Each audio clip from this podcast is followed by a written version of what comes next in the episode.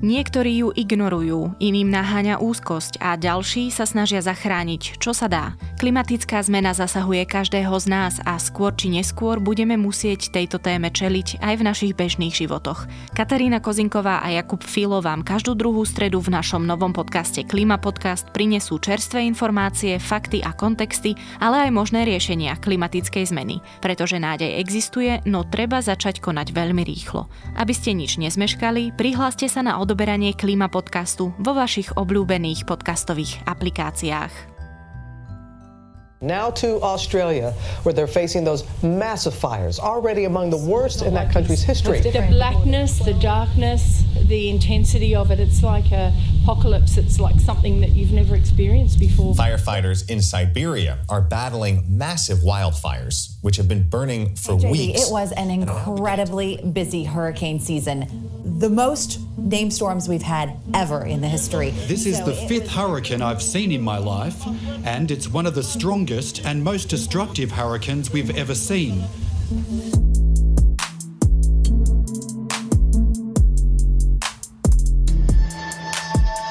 Počúvate piatý diel klíma podcastu denníka ZME. S kolegom Kubom Filom sa budem rozprávať o tom, aký bol rok 2020 z hľadiska klímy. Vybrali sme pre vás tie podľa nás najdôležitejšie momenty. Prejdeme extrémne horúčavy, hurikány aj požiare, prejdeme politiku, svetovú aj slovenskú. Budeme sa rozprávať aj o filme Davida Attenborova alebo o tom, či tohtoročná pandémia koronavírusu znížila emisie skleníkových plynov. Moje meno je Katarína Kozinková.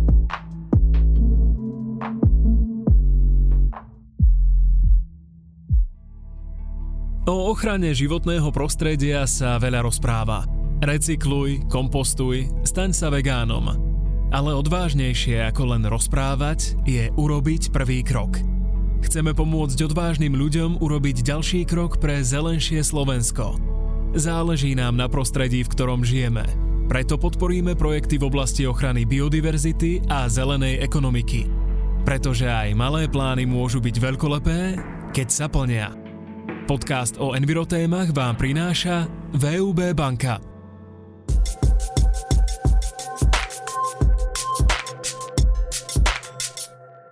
Dnes tu sedím spolu s Kubom. Kubo, ahoj. Ahoj. A dnes tu budeme len my dvaja a budeme rekapitulovať rok 2020. Začneme tým, že vyzerá to tak, že tento rok bude jedným z troch najteplejších rokov od histórie meraní. Najteplejší rok je 2016, potom bol rok 2019 a teda teraz e, sa budeme baviť o roku 2020. A tá správa je taká znepokojujúca, pretože sa objavil aj tzv. ochladzujúci efekt laníňa. S tým rokom 2020 sú spojené obrovské požiare, množstvo hurikánov. Je niečo k tej teplote, čo by si ty chcel povedať? Tak ty si to už naznačila. Je veľmi zaujímavé, že ten rok patrí medzi historicky najteplejšie. Dokonca sa hovorí, že bude druhý. To sú také, také tie meranie na konci Hej, novembra. musíme si ešte počkať na, na tú to, re- to, to celoročnú definitív, na definitívu si, si, si počkáme.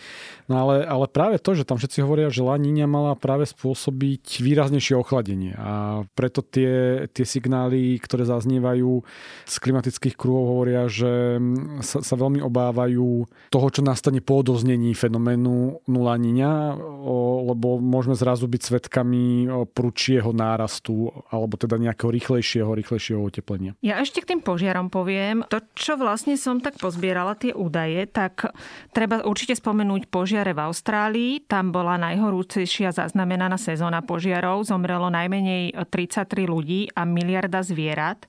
A potom ďalšie stovky zahynuli v dôsledku vystaveniu sa tomu dymu. Takisto veľmi ničivé požiare boli v Spojených štátoch amerických. Tam e, bolo 43 obetí na jeseň. V októbri horela Kalifornia. Tam zaznamenali aj tzv. gigafire, čo je vlastne termín pre požiar, ktorý spáli najmenej milión akrov pôdy. A samozrejme treba spomenúť požiare na Sibíri, kde sa malo do atmosféry uvoľniť o 35 viac CO2, ako tomu bolo minulý rok. Spolu je to 244 megatón. A v Sibír vlastne zaznamenala aj obrovské vlny extrémnych horúčav.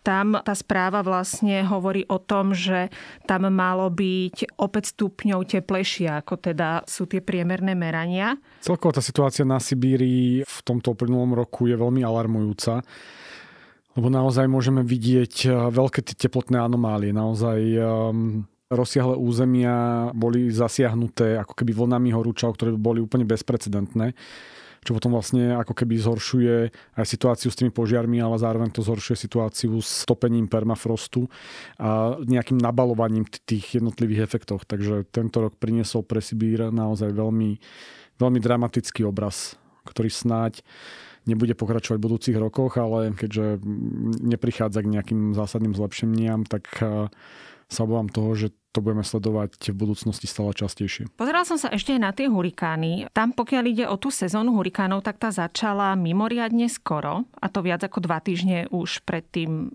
začiatkom oficiálnym hurikánov v Atlantiku. A treba povedať, že sa minuli akoby názvy pre hurikány, všetky, ktoré boli teda vyčlenené, takže potom Národné stredisko, stalo sa to po druhý krát v histórii, muselo siahnuť po gréckej abecede a ísť teda domien ako alfa, beta, gamma a tak ďalej. A použili až 9 názvov, skončili až pri jote. Tým hurikánom, už len dva také fakty, aby toho nebolo príliš veľa tých dát, tak tento rok až 6 búrok dosiahlo štatút veľkého hurikánu a takisto na vrchole tej sezóny naraz sme boli svedkami až 5 tropických cyklónov. To sa stalo iba druhýkrát v histórii. Prvýkrát to bolo v roku 1971. Niečo k hurikánom, Kubo? Mňa prekvapili tie zábery, ale tie boli ešte zo začiatku júla. Nebol to hurikán, v tomto prípade to bol cyklón, ktorý udrel na Indiu a Bangladeš kde naozaj museli evakuovať milióny, milióny ľudí. Bol to, bol to najsilnejší cyklón, ktorý, ktorý vlastne udrel v, v Indickom oceáne aj na pobrežie. A to je práve to, čo stále hovoríme, že my sme síce v strednej Európe a máme pocit, ako keby sa nás tá klimatická kríza dotýkala len málo, ale milióny ľudí žijú, už dnes žijú na územiach, ktoré budú a sú a budú stále častejšie ako keby zasiahnuté prejavmi klimatickej zmeny. Takže, takže nemali by sme si predtým zatvárať oči, lebo sa to týka v prejave efektov nás všetkých. Takisto sme boli svedkami veľkých horúčav a sucha v niektorých teda oblastiach sveta a takisto aj klimatickí utečenci sú realita. Bol zaujímavý článok z New York Times, ktorý vlastne robil reportáž z, z Južnej Ameriky. Všetky tie prejavy sú svojím spôsobom realitou a budeme počúvať správy o nich stále častejšie. Ďalším takým zaujímavým momentom je to, že či koncentrácia CO2 vlastne klesla vďaka pandémii koronavírusu a vďaka tomu, že sme znížili priemyselnú produkciu ty si to už asi čítal, tak to nebude pre teba prekvapením, ale teda faktom je, že množstvo CO2 v atmosfére narástlo aj tento rok a odhady meteorológov sú také, že aj keď pokles emisí tento rok bude medzi 4,2 a 7,5, tak napriek tomu to na koncentráciu oxidu uhličitého v atmosfére má veľmi malý vplyv, prakticky zanedbateľný. A je to hlavne vďaka tomu, že tie emisie skleníkových plynov sú kumulatívne a v atmosfére zostávajú ešte veľmi dlho potom, ako ich tam vypustíme. Toto je pomerne asi depresívna správa. Nejde o depresívnu správu, ide hlavne o to uvedomenie si tej zotrvačnosti eh, celej klimatickej zmeny. Ako keby takým tým jednoduchým vysvetlením je, je to, že to oteplenie, ktoré zažívame dnes, alebo tie prejavy, ktoré zažívame dnes, spôsobil oxid uhličitý vypustený pred 30 rokmi. Je to veľmi také voľné prirovnanie, ale treba, treba s ním pracovať. Ja treba vlastne pracovať s tým, že emisie alebo oxid uhličitý, ktorý vypustíme dnes, tak eh, sa prejaví v tých prejavoch, v tých dopadoch, v tých hurikánoch, v tých suchách o 30 rokov. Takže preto my vlastne hovoríme veľa, veľa o tom, že treba znižovať emisie oxidu uhličitého a emisie skleníkových plynov, lebo aj keby sme ich zastavili hneď dnes všetky, tak eh, ten efekt bude mať veľmi dlhú zotrvačnosť. A stretávame sa s tým, že žijeme zlomové obdobie, kedy vlastne tá rastúca koncentrácia už naráža na ten strop budúcich dopadov. Ak my začneme znižovať ten oxid uhličitý ty veľmi rýchlo, tak zistíme, že, že aj v budúcnosti, ak by sa nám ho aj podarilo výrazne znižiť, tak tie prejavy sa budú stále zhoršovať a pokračovať. David, what would you say to Greta about her work on climate and what you think she's achieved? Oh, she's achieved things that, that many of us who've been working on it for 20 odd years have failed to achieve. Uh, that is, you have aroused the world. Um, uh, I, I, mean, I've, I've, been going on about this thing uh, for a long, long time, um, but I, I'm very grateful to you. We all are, really. No, well, I think everyone is grateful for you for, for taking on this on the climate crisis and on, on the environmental crisis, I hope you understand how much difference you have made and that we are all very thankful for that. Kubo, so, sleduješ Davida Attenborougha na uh, Instagrame? Na Instagrame Davida Attenborougha sledujem. Nedal sa nesledovať na Instagrame v mojom prípade. Ale napríklad stále som nevidel ten jeho dokument, ktorý tento rok spravil ako keby dieru do sveta a otvoril klimatickú tému a ďalším ľuďom. Ty si ho videla? Videla som z neho polovicu a prišiel mi byť taký mierne optimistický, najmä teda v tom závere. Samozrejme, že tie zábery, ktoré tam boli, tak tie boli nádherné a, a ja si myslím, že by, si to mal, že by si to mal každý pozrieť a je to aj pre tých, ktorí si myslia, že klimatická kríza je depresívna téma, tak pre mňa ten dokument napríklad vôbec nebol depresívny. Čiže ak chce niekto začať s témou klimatickej krízy, nech si to cez Vianoce pozrie. Ja, počul som také vyjadrenia od ľudí, že zase niektorí ho, ho vidia, neviem, že či Kubo Lužina mi to nehovoril náhodou, že videl tento dokument a ten ho úplne dostal, dostal do depresie a povedal, že musí niečo robiť.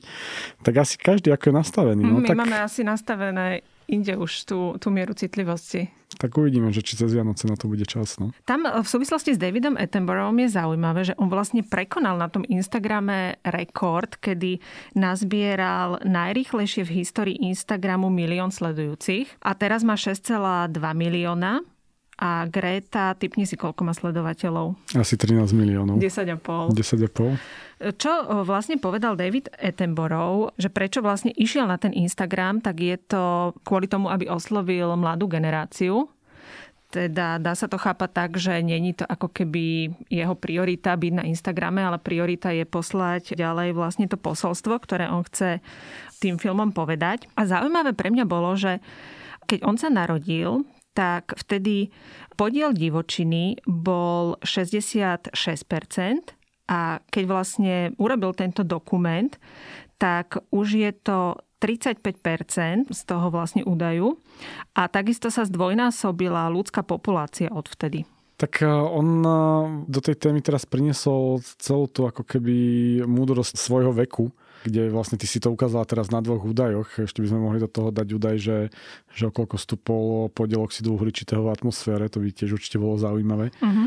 Ale je podľa mňa veľmi dôležité, že keď to poviem tak, že zápas proti klimatickej zmene dostal, dostal aj takúto tvár.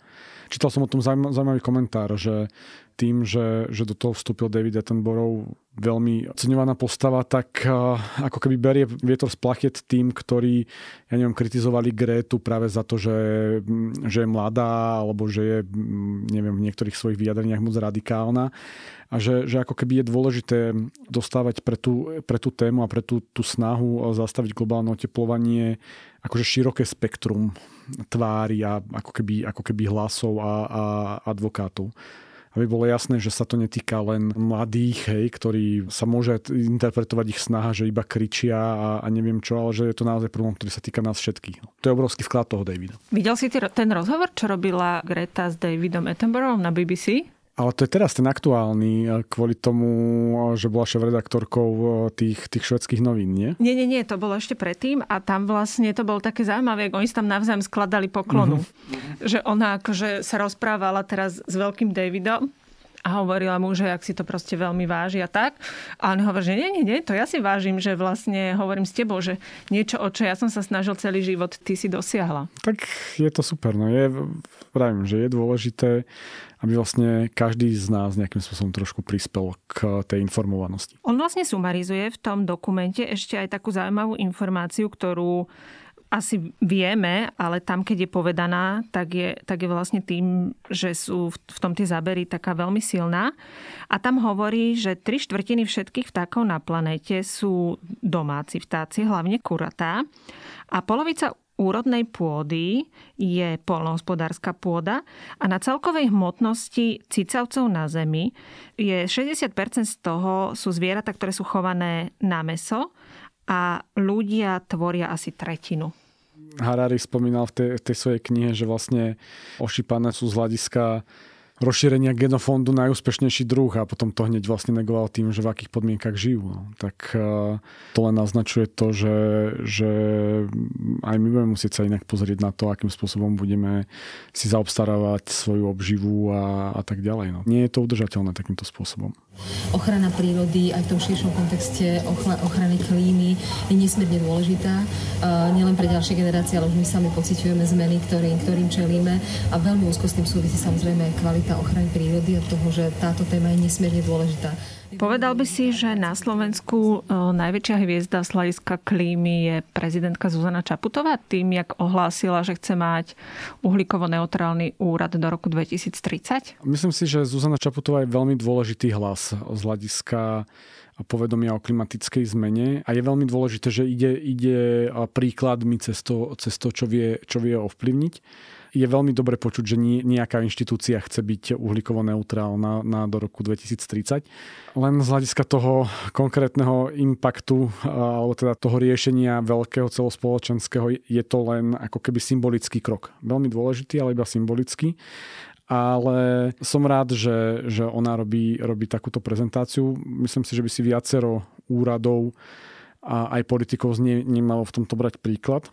Ja by som možno povedal, že, že veľmi sa mi páči okrem nej, ako sa témy chopili viaceré mesta. Hej, že, že tam v tých mestách, na rozdiel od celého štátu, vidno ten, ten drive a to uvedomenie si, že, že tá klimatická zmena v nich bude mať konkrétne negatívne prejavy. Hej. Či už to bude prívalové dažde, ktoré budú, budú ohrozovať kanalizáciu, čo už to, či už to budú extrémne horúčavy, ktoré môžu ten život v meste zhoršiť a ako takým lídrom v tomto Bratislava, ktorá predstavila svo, svoj klimatický plán, takú analýzu zo klimatických rizík, čo je veľmi dobrý krok pre budúce riešenia a vidím aj v iných mestách, že sa, sa postupne ne, ne, pridávajú, alebo teda nie, že pridávajú, ale robia, robia vlastné, vlastné plány.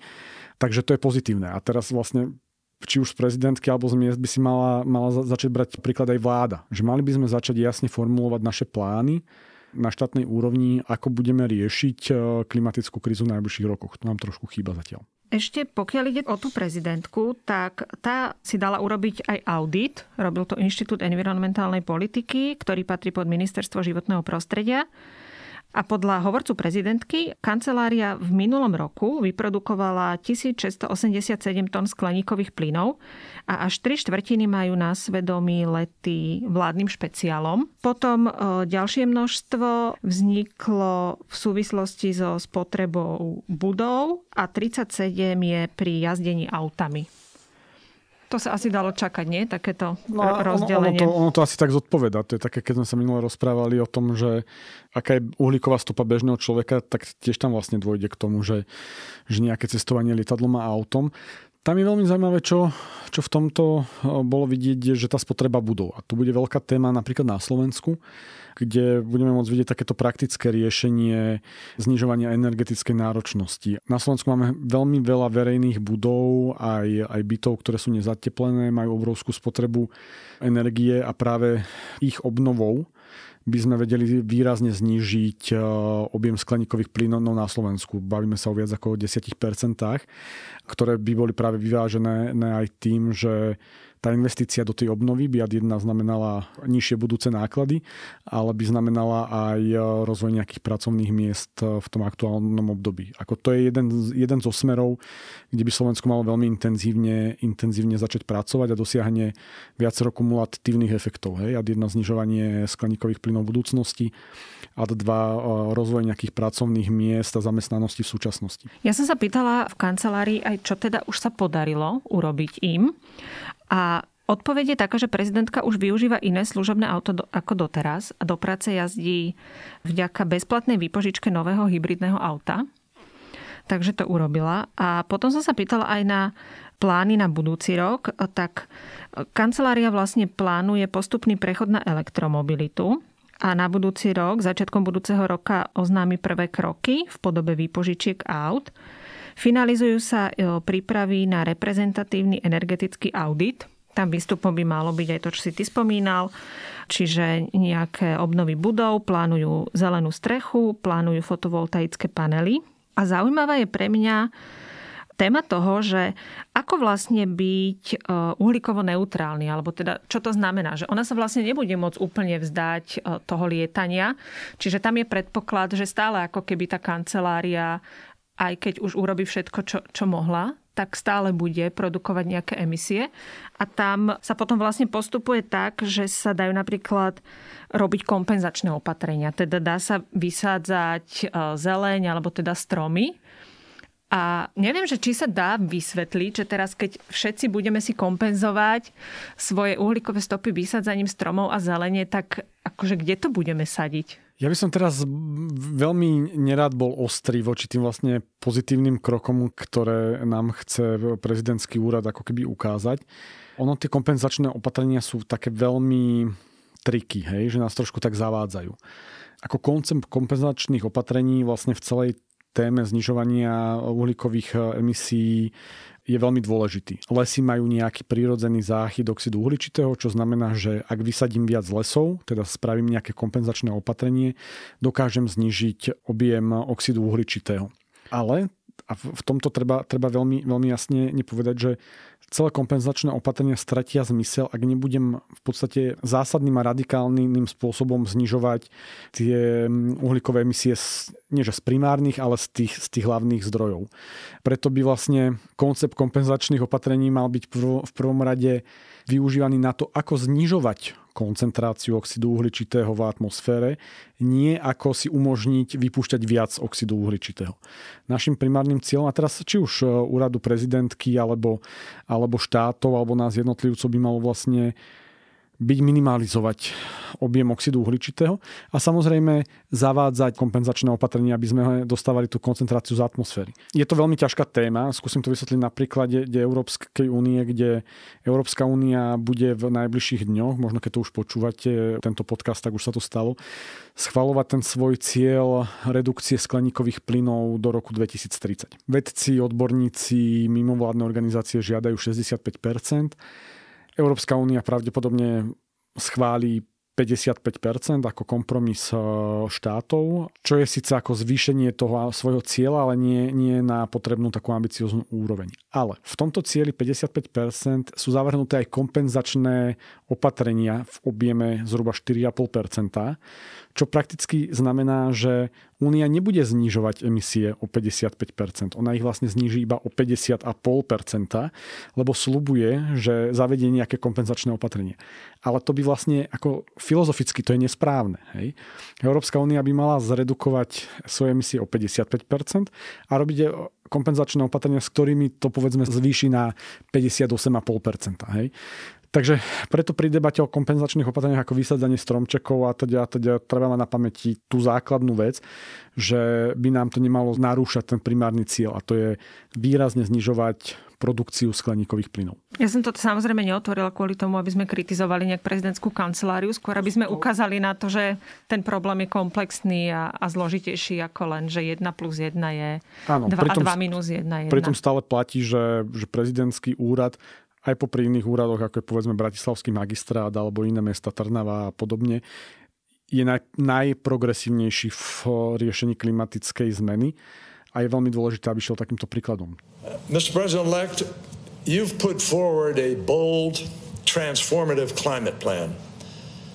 But you've also underscored that no country alone can solve this challenge. Even the United States, for all of our industrial strength, is responsible for only 13% of global emissions. To end this crisis, the whole world must come together. Ešte ostanem pri politikoch a síce pri americkom prezidentovi, Ktorom? tom novom. On si vybral Johna Kerryho ako svojho špeciálneho vyslanca pre boj proti klimatickej zmene Ako vnímaš tú zmenu vlastne v Bielom dome z hľadiska klímy? Ako určite to bude pozitívnejšie, ako bola politika Donalda Trumpa, ktorý bol a priori popieračom eh, klimatickej zmeny. Takže eh, Joe Biden sa priamo hlási k tomu, že, že klimatická eh, zmena je problém. Plánuje opäť pristúpiť k Parížskej dohode. Predstavil na súčasné americké pomery ambiciózny klimatický plán, no ale znova to má, že ale. A to je tá otázka, že či to bude stačiť. Hej. On napríklad nejde proti fosilnému plynu, akože vzniká z neho menej emisí oxidu uhličitého, ale stále vzniká. Hej. A, a namiesto toho, aby, aby hľadal iné technologické riešenia, tak sa upína na, na zelený plyn a vlastne betónuje tým, že do neho teraz naleje ako investične miliardy dolárov, tak najbližších 10, 20, 30 až 50 rokov v podstate investuje do technológie, ktorá je pre nás ako keby nesprávna. Takže Joe Biden super, je dôležité mať e, ďalšieho z významných politikov a štátnikov v tom zástupe ľudí, ktorí si uvedomujú problém klimatickej zmeny, ale je ešte veľmi predčasné hodnotiť, ako sa to tam bude vyvíjať podľa mňa. Ale veď aj to aj, asi aj ty uznáš, že porovnaní s Trumpom je to výrazný posun. Je, je, je. Ja som akože nedala na stôl všetky tie fakty, ktoré som nazbierala práve kvôli tomu, lebo som chcela počuť tvoj názor, lebo presne veľa ľudí sa rôzni v tom, že či ten Biden je akože on je oproti Trumpovi jasný, že veľký posun, ale či, je to, či on je dostatočne akčný na to, na to, čo treba. To je rovnaká téma ako v Európskej únii. Ako Európska únia je líder v boji s klimatickými zmenami, ale cieľ 55%, ktorý ideme schváliť, je z hľadiska toho, čo potrebujeme, nedostatočný. A Joe Biden zjavne bude americkým lídrom v boji proti klimatickej zmene. Je otázka, či jeho plán a program je z hľadiska toho, čo naozaj potrebujeme dostatočný. A to sa bavíme o plánoch Číny, o plánoch Indie, o plánoch Japonska a tam sa všade vlastne ukazujú, že tie krajiny už sa začínajú prebudzať v tých jednotlivých krokoch, ale tie ich plány z hľadiska toho, čo potrebujeme, nie sú dostatočné. V tejto súvislosti spomeniem jeden list, ktorý podpísali vlastne vedci a aktivisti. Bol publikovaný v Guardiane a ten hovorí o tom, že nestačí už znížiť tie emisie na nulu. A tam sa otvára téma, o ktorej sa málo hovorí. Teda v angličtine to má taký výraz, alebo teda balia to do takého výrazu, že restore the climate, ale v podstate ide o nejaký návrat k nejakej bezpečnej koncentrácii CO2, ktorá je teda tých 350 ppm. V súčasnosti sme na 411. Ako sa to vôbec dá dosiahnuť, že budeme vlastne znižovať to CO2, keď sme už hovorili na začiatku, že aj keď e, znížime vlastne vypúšťanie emisí, tak ako keby tá zotrvačnosť tej atmosféry je obrovská. Čiže hovoríme o, o nejakom spätnom odsávaní CO2. Tak ono tie prístupy sú dva. Jeden je to, že tie ekosystémy stále dokážu zachytávať veľké množstvo oxidu uhličitého, takže keby sme znížili oxid uhličitý... To sú tie prírodzené záchyty? Áno, to sú prírodzené ne, ne záchyty. Hej. Takže keby sme začali produkovať menej oxidu uhličitého, ako ho príroda dokáže zachytiť, tak vlastne koncentrácia v tej atmosfére sa začne mierne znižovať. To v súčasnosti sa nám o tom ani, ani nesníva, alebo produkujeme výrazne viac, ako dokážu ekosystémy zachytiť a preto sa veci pohrávajú s takouto myšlienkou vlastne ako keby technologického zachytávania oxidu uhličitého, či už ako predstavme si to, tých konceptov je viacej, ale predstavme si to ako nejaké veľké vysávače, hej, ktoré vlastne vysávajú z atmosféry ten oxid uhličitý, nejako filtrujú a niekde ho uskladňujú. Ja by som bol veľmi opatrný voči takýmto riešeniam, lebo sú asi nevyhnutné a asi v nejakom momente k, k ním dospejeme, ale v podstate oni neriešia náš problém. Ako my nejaké tie typy technológií poznáme, ale v súčasnosti ich vlastne nevieme použiť vo veľkom, navyše energeticky efektívne, hej, aby sme vlastne dokázali odčerpávať nejaké významné množstvo oxidu uhličitého tak rýchlo, ako ho potrebujeme. Takže ako keby tí vedci, čo tam píšu, je vlastne správne, len ja by som sa na to skôr pozrel tak, že ako neznižujme oxid uhličitý, alebo teda neznižujme emisie na takú tú ako keby nulu, že budeme ich vypúšťať toľko, koľko Zem dokáže strebať, ale znižme emisie výraznejšie, aby Zem vlastne strebávala každoročne viac emisí, ako ich, ako ich vyprodukujeme. A to je tá cesta. Prílišné sústredenie sa na budúci rozvoj technológií nás odvádza od toho ako keby potrebného cieľu, ktorý musíme vykonať tu a teraz. A to je tu a teraz znižiť emisie skleníkových plynov ak sa nám to podarí, tak kontinuálne rozmýšľajme nad nejakým odsávaním a, a v úvodzovkách. Ale nerozmýšľame nad odsávaním s tým, že zachováme súčasné emisie, lebo tie nožnice sa tak otvoria, že ich nikdy nebudeme schopní, schopní zavrieť. Ja som ten list sem zaradila práve preto, aby sme otvorili túto debatu, čo si ty vlastne začal, že či si myslíš, že to odsávanie sa môže stať nejakým takým... Svetým grálom. Svetým grálom, Svetým grálom proti, boja proti klimatickej mm-hmm. zmene. Obávam sa toho a preto hovorím, že obávam sa toho, že sa to stane, lebo vravím, že nás to odvádza od podstaty. Hej. To je ako s jadrovou fúziou, hej, že, že tá je tam niekde v budúcnosti, v budúcnosti vzdialená a niekedy v budúcnosti vyrieši všetky naše problémy, ale takto vzdialená v budúcnosti je už 50 rokov hej, a, a tá budúcnosť stále nenastala. A to je taká tá, taká tá ľudská povaha, hej, že my hľadáme hrozne veľa riešení v tom, ako niečo vymyslieť v budúcnosti, aby sme teraz nemuseli niečo spraviť. Veď jasné, že to je vlastne motor ľudského pokroku, nejaká taká, ne, taký typ lenivosti, hej, ktorý nás vlastne vždycky motivoval k tomu niečo vymyslieť, aby sme niečo teraz nemuseli spraviť. Teraz tento luxus nemáme. My proste teraz musíme niečo spraviť. Musíme teraz znišiť emisie skleníkových plynov, ideálne v čo najkratšom možnom období na nulu, to najkratšie možné obdobie sa bavíme horizont 20-30 rokov, čo je vlastne šialená úloha, ale vykonateľná. A popri tom kľudne rozmýšľajme nad nejakými technologickými riešeniami. Hej? Lebo my aj keby sme do roku 2050 znížili emisie skleníkových plynov na nulu, celý svet, tak dovtedy bude v atmosfére zhruba 450 častíc CO2. My ich tam potrebujeme mať maximálne 350. Hej. 450 častíc CO2 znamená oteplenie niekde na úrovni 2,2 stupňa Celzia, čo už je v hranici, kde sa nám rozpadajú ekosystémy neudržateľným spôsobom. Takže aj keď spravíme tú ťažkú a pre mnohých nepredstaviteľnú úlohu a znižíme do roku 2050 emisie na nulu, aj tak budeme musieť potrebovať znížiť koncentráciu oxidu uhličitého v atmosfére. Ale spoliehať sa na to, že my zázračne vynájdeme technológiu, ktorá nám v úvodzovkách vysaje zo vzdušia oxid uhličitý a my popri tom nebudeme musieť zmeniť spôsob nášho života, tak to je veľmi slepá ulička. To je, nechcem to nazvať, že to je taký ten techno-optimizmus priamo. Z okolností som mal s jedným pánom takú debatu na tú, túto tému, ale tak to nefunguje. Proste my musíme začať teraz meniť spôsob, akým funguje naša spoločnosť.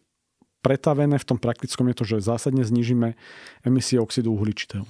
The melting permafrost sets off a vicious cycle. The organic substances in the ice decompose as it melts, which releases more greenhouse gases, which in turn speeds up global warming. Ďalšiu vec, ktorú tu mám, je taká tá správa, ktorá sa objavila v britskom denníku Guardian a tá hovorila o tom, že na Sibíri sme dosiahli nejaký taký bod zlomu, kedy sa uvoľňuje metán vlastne z topiacich sa ľadovcov a potom, čo to oni odpublikovali a teda preberal to doslova celý svet a predpokladám teda, že aj my na Slovensku. Áno, aj my sme to mali. Tak potom sa na to vlastne pozreli vedci a zistili, že tá relevancia, vedecká kvalita tej informácie nie je dostatočná a že to, čo sa tam tvrdí, nie je pravdivé tvrdenie, hej? Že to treba ešte nejakým spôsobom preveriť. A e, denníku Guardian sa vlastne stalo aj to, že na Twitteri im zmazali nejaké tweety práve kvôli tomu, že boli ako keby šírením nejakých poplašných správ neoverených. Moja otázka je, že Akým spôsobom teda informovať o tej klimatickej kríze? A je toto vlastne dobrý postup, že Guardian, čo je fakt renomovaný denník, niečo takéto zverejní a potom sa ukáže, že to nie je pravdivé? Je toto naozaj spôsob, ako bojovať s klimatickou krízou v roku 2020? Nie je to správny postup, ako odpoveď na tú otázku asi tušíme a nemôžeme ju mať inú. Zároveň ale treba povedať, že pri tom množstve informácií a správ sa proste stala chyba. Hej? A samozrejme tú chybu si treba priznať, treba to uviezť na, na pravú mieru, ale snáď teraz nebudeme Guardian porovnávať ehm, ja neviem, s konšpiračnými médiami, ktoré vlastne šíria programové lži. Hej? Guardian proste v dobrej viere odpublikoval vyjadrenia nejakých vedcov, asi on poznal ich bývalú relevanciu, dal tomu nesprávnu interpretáciu, keď to tak poviem, hej, a zároveň keď ho iní vedci upozornili na to, že, že tá interpretácia nie je správna, tak túto informáciu korigoval. Proste to je vec, ktorá sa stane. Hej. Pri výrobe, pasovej výrobe, tak každý mm, jeden z tisíc výrobkov je proste kazový, lebo sa tam, sa tam niečo stane. Žiaľ Bohu, tak je pre informácie. Čím to nechcem zľahčovať, to vôbec nie je môj úmysel ale nerobil by som teraz z toho v úvodzovkách nejaký programový škandál. Ako klimatická kríza má, má jedno veľké prekliatie a zároveň to prekliatie je jej veľkou výhodou, že to všetko, čo sa deje, je svojím spôsobom podložené veľkým množstvom faktov a naozaj ako keby veľkým vedeckým koncenzom. A teraz akože úplne zabudnime na debatu, že 97%, 98% vedcov, akože to je, to je úplne že slepá ulička. Hej? Proste ako vedci sa zhodujú na tom, že klimatická kríza tu je, zhodujú sa na tom, že ju spôsobuje koncentrácia oxidu uhličitého v atmosfére a zároveň na základe ako svojich meraní a, a, a štúdie vedia, že tá teplota začala narastať v momente, kedy ľudia začali spalovať fosílne paliva. Tri základné fakty. Tým prekliatím je, že ako náhle začneme tieto fakty ako keby sa snažiť vysvetľovať ľuďom a ich prejavy rozmielňovať alebo teda rozširovať na sucho, vodu, hurikány, teplotu, roztápanie termafrostov, požiare a teda a teda a teda tak to vedecké podchytenie alebo to vedecké vysvetlenie je hrozne komplikované. Že vlastne ako, ako ľudia, ktorí majú záujem alebo ktorí sa začnú ako keby zaujímať o tie fakty, tak zistia, že tá téma, téma je naozaj, naozaj veľmi ťažká. Spolu, keď, sme, keď si ma vytiahol z kancelárie, že ideme na tento to podcast nahrávať, tak som si tam akurát buchal hlavu, že neviem nájsť jeden údaj, lebo ho chcem použiť v článku, aby som, aby som dostal nejakých tvrdení. A preto napriek tejto výhode tej témy sa veľmi ľahko bombarduje práve z pohľadu popieračov alebo ľudí, ktorí neveria klimatickej zmene, sa veľmi ľahko torpédujú drobné pochybenia. Ale tie drobné pochybenia sú súčasťou nejakej, nejakej debaty. Takže by som to nebral ako taký, taký zásadný problém. Je to chyba, ktorá sa nemala stať. Ja som sa ťa to opýtal možno tak naivne aj kvôli tomu, aby sme presne toto, čo si ty teraz povedal, povedali. A ja k tomu mám vlastne ešte len dve také poznámky, že tie body zlomu sú práve preto body zlomu, že sú jednoducho veľmi ťažko predvídateľné. Áno, tak a... to je celá teória bodov zlomu. Hej, hej to by hej. sme mohli venovať samostatný diel podcastu o bodoch zlomu, lebo to sú body, ktoré vedci tušia niekde v budúcnosti na základe výpočtov a prognóz, ale nevedia, kedy nastanú. A teraz mali pocit, že nastal, ale tá interpretácia nebola správna. Ten článok, keď nič iné, tak aspoň upozornil na ten metán, ktorý naozaj v atmosfére vlastne láme rekordy a tým hlavným výnikom nie je vlastne topenie sa permafrostu, ale je to uvoľňovanie sa vlastne z morík, e, z chovu zvierat, z priemyselného polnospodárstva a z využívania fosílnych palív. Čiže možno je aj dobré, že to teraz nemôžeme zvaliť na nejaký anonymný permafrost, ktorý sa roztápa a my s tým nič nemôžeme robiť, lebo nejaké bublinky proste stúpajú hore. No, mám pocit, že my tu nastavujeme hrozne veľa tém, ktoré by vystali za samostatné, no jasné, no samostatné jasné. časti, lebo aj ten metán, my sa furt rozprávame pri klimatickej kríze o oxide uhličitom a zrazu niekto povie nejaký metán a, a ľudia sú prekvapení, to je vlastne tá komplikovanosť, o ktorej som pred chvíľou hovoril, ale metán je oveľa silnejší uhlíkový plyn ako oxid uhličitý rádovo a jeho emisie sú, sú rovnaký problém. Takže je dôležité sa o ňom rozprávať. Jasné, to, čo tu otvárame, o tom, akože o každom tom kúsku by sa dalo robiť samostatný podcast, len som to fakt chcela otvoriť kvôli tomu, že keď nás niekto teda začal pozerať a počúva aj tento piatý diel, že takéto zakopnutia proste áno, že sa s tým stretávame denne a neznamená to, že ten problém vlastne neexistuje. We announced we would go one step further. We moved from a 40% reduction of greenhouse gas emissions by 2030 to an at least 55 reduction by 2030. No a poslednú vec, ktorú tu mám, tak to je ten summit členských štátov EÚ, ktorý sa bude konať 10. decembra, čiže možno to počúvate pred ním a možno to počúvate po ňom. Poďme trochu tak si predpokladať, že čo sa tam, čo sa tam asi udeje. Čo by si ty chcel, Kubo, aby sa tam udialo? Ja by som chcel, aby politickí lídry počúvali názory vedcov, hlavne v téme, ktorá je takto vysosne odborná. A názory vedcov v tejto téme hovoria o tom, že ak chce Európska únia dosiahnuť uhlíkovú neutralitu v roku 2050, k čomu sa zaviazala v Parížskej dohode aj vlastným ustanovením, tak do roku 2030 musí znižiť svoje emisie plynov, skleníkových plynov o 65% A zároveň, ak to spraví, tak ako veľký globálny ekonomický hráč bude mať pozitívne prejavy aj na, na iných hráčov, ako sú povedzme Spojené štáty alebo Čína toto by som chcel. Môžeme prognozovať, že čo sa udeje. No. no tak poďme. Tie východiska sú, sú jasné. Európska komisia navrhla 55-percentnú redukciu e, emisí do roku 2030.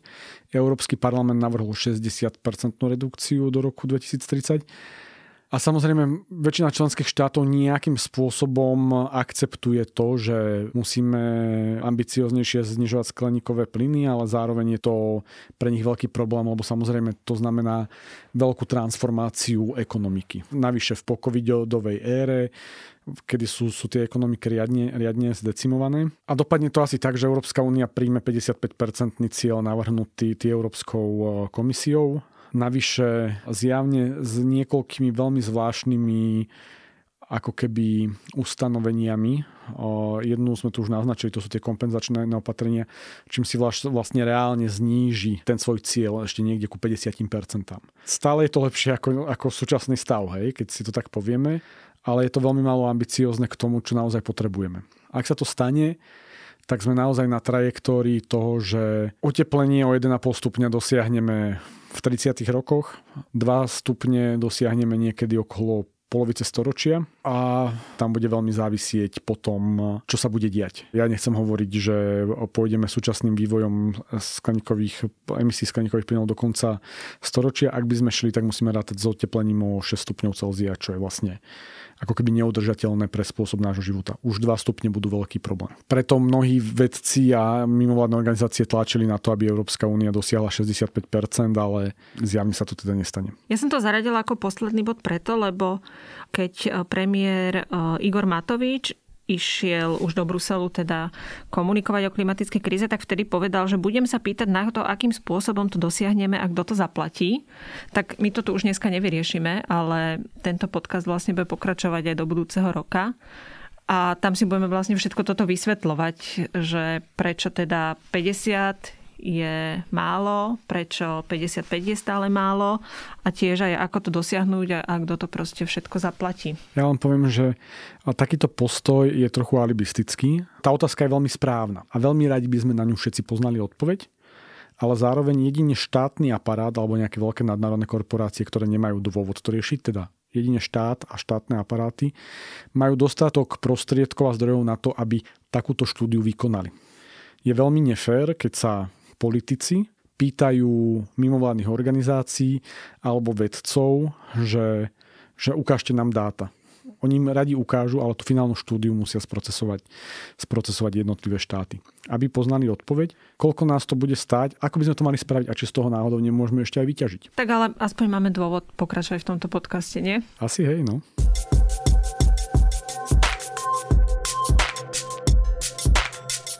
Tomto dieli máme pre vás aj súťaž o knihy. Samozrejme všetky sú o klíme. Predo mnou je slušná kôpka kníh, spolu ich je 12 a sú to 4 rôzne tituly, tak teraz vám ich predstavím.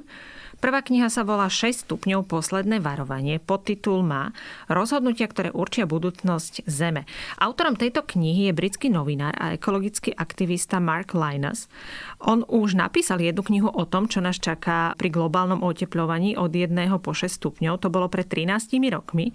A keďže mnohé tie predpovede sa naplnili skôr, ako predpokladal Mark v tej svojej prvej knihe, tak je tu od neho táto úplne nová kniha. Druhá kniha je od odborníčky na greenwashing, nemeckej novinárky Katrin Hartmann. Ona opisuje zavádzanie zákazníkov a ukazuje, ako sa dá zelenému klamaniu brániť. Tá kniha sa volá Zelené klamstvo. A tretia kniha je od amerického novinára Davida Wallace Wellsa, volá sa Neobývateľná zem. Potitul tejto knihy je Život po oteplení a David v nej na svojej ceste do blízkej budúcnosti predstavuje klimatické pohromy, ktoré nás čakajú. Z každej knihy máme tri kusy a venovalo nám ich vydavateľstvo pre média.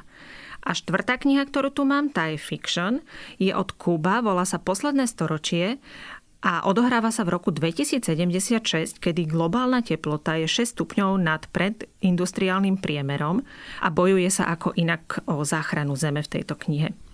Ak chcete mať ktorúkoľvek z týchto kníh u vás doma, tak nám napíšte prosím, aké témy by ste chceli, aby sme v našom klíma podcaste rozoberali v budúcom roku.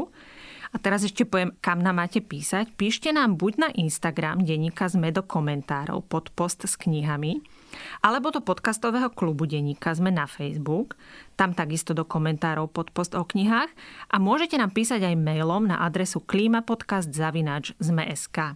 A 18. decembra potom vyžrebujeme 12 z vás a knihy vám pošleme alebo si budete môcť po ne prísť ku nám do vydavateľstva. Rok 2020 sme bilancovali s Kubom Filom. Ďakujem, že si tu bol.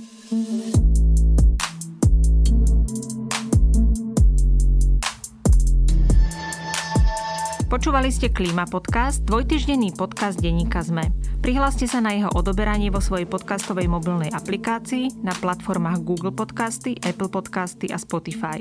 Všetky diely ako aj odkazy na témy, o ktorých hovoríme, nájdete na adrese podcasty.zme.sk. Ak sa vám podcast páči, ohodnote ho na iTunes. Ak máte nejaké pripomienky alebo sa nás chcete niečo spýtať, napíšte nám do podcastového klubu denníka ZME na Facebooku alebo na mail podcasty.zme.sk. Ja som Katarína Kozinková a tento podcast spolu so mnou ešte pripravuje Jakub Filo. Na podcaste sa ešte spolu podielali Jana Maťková a Jozef Matej.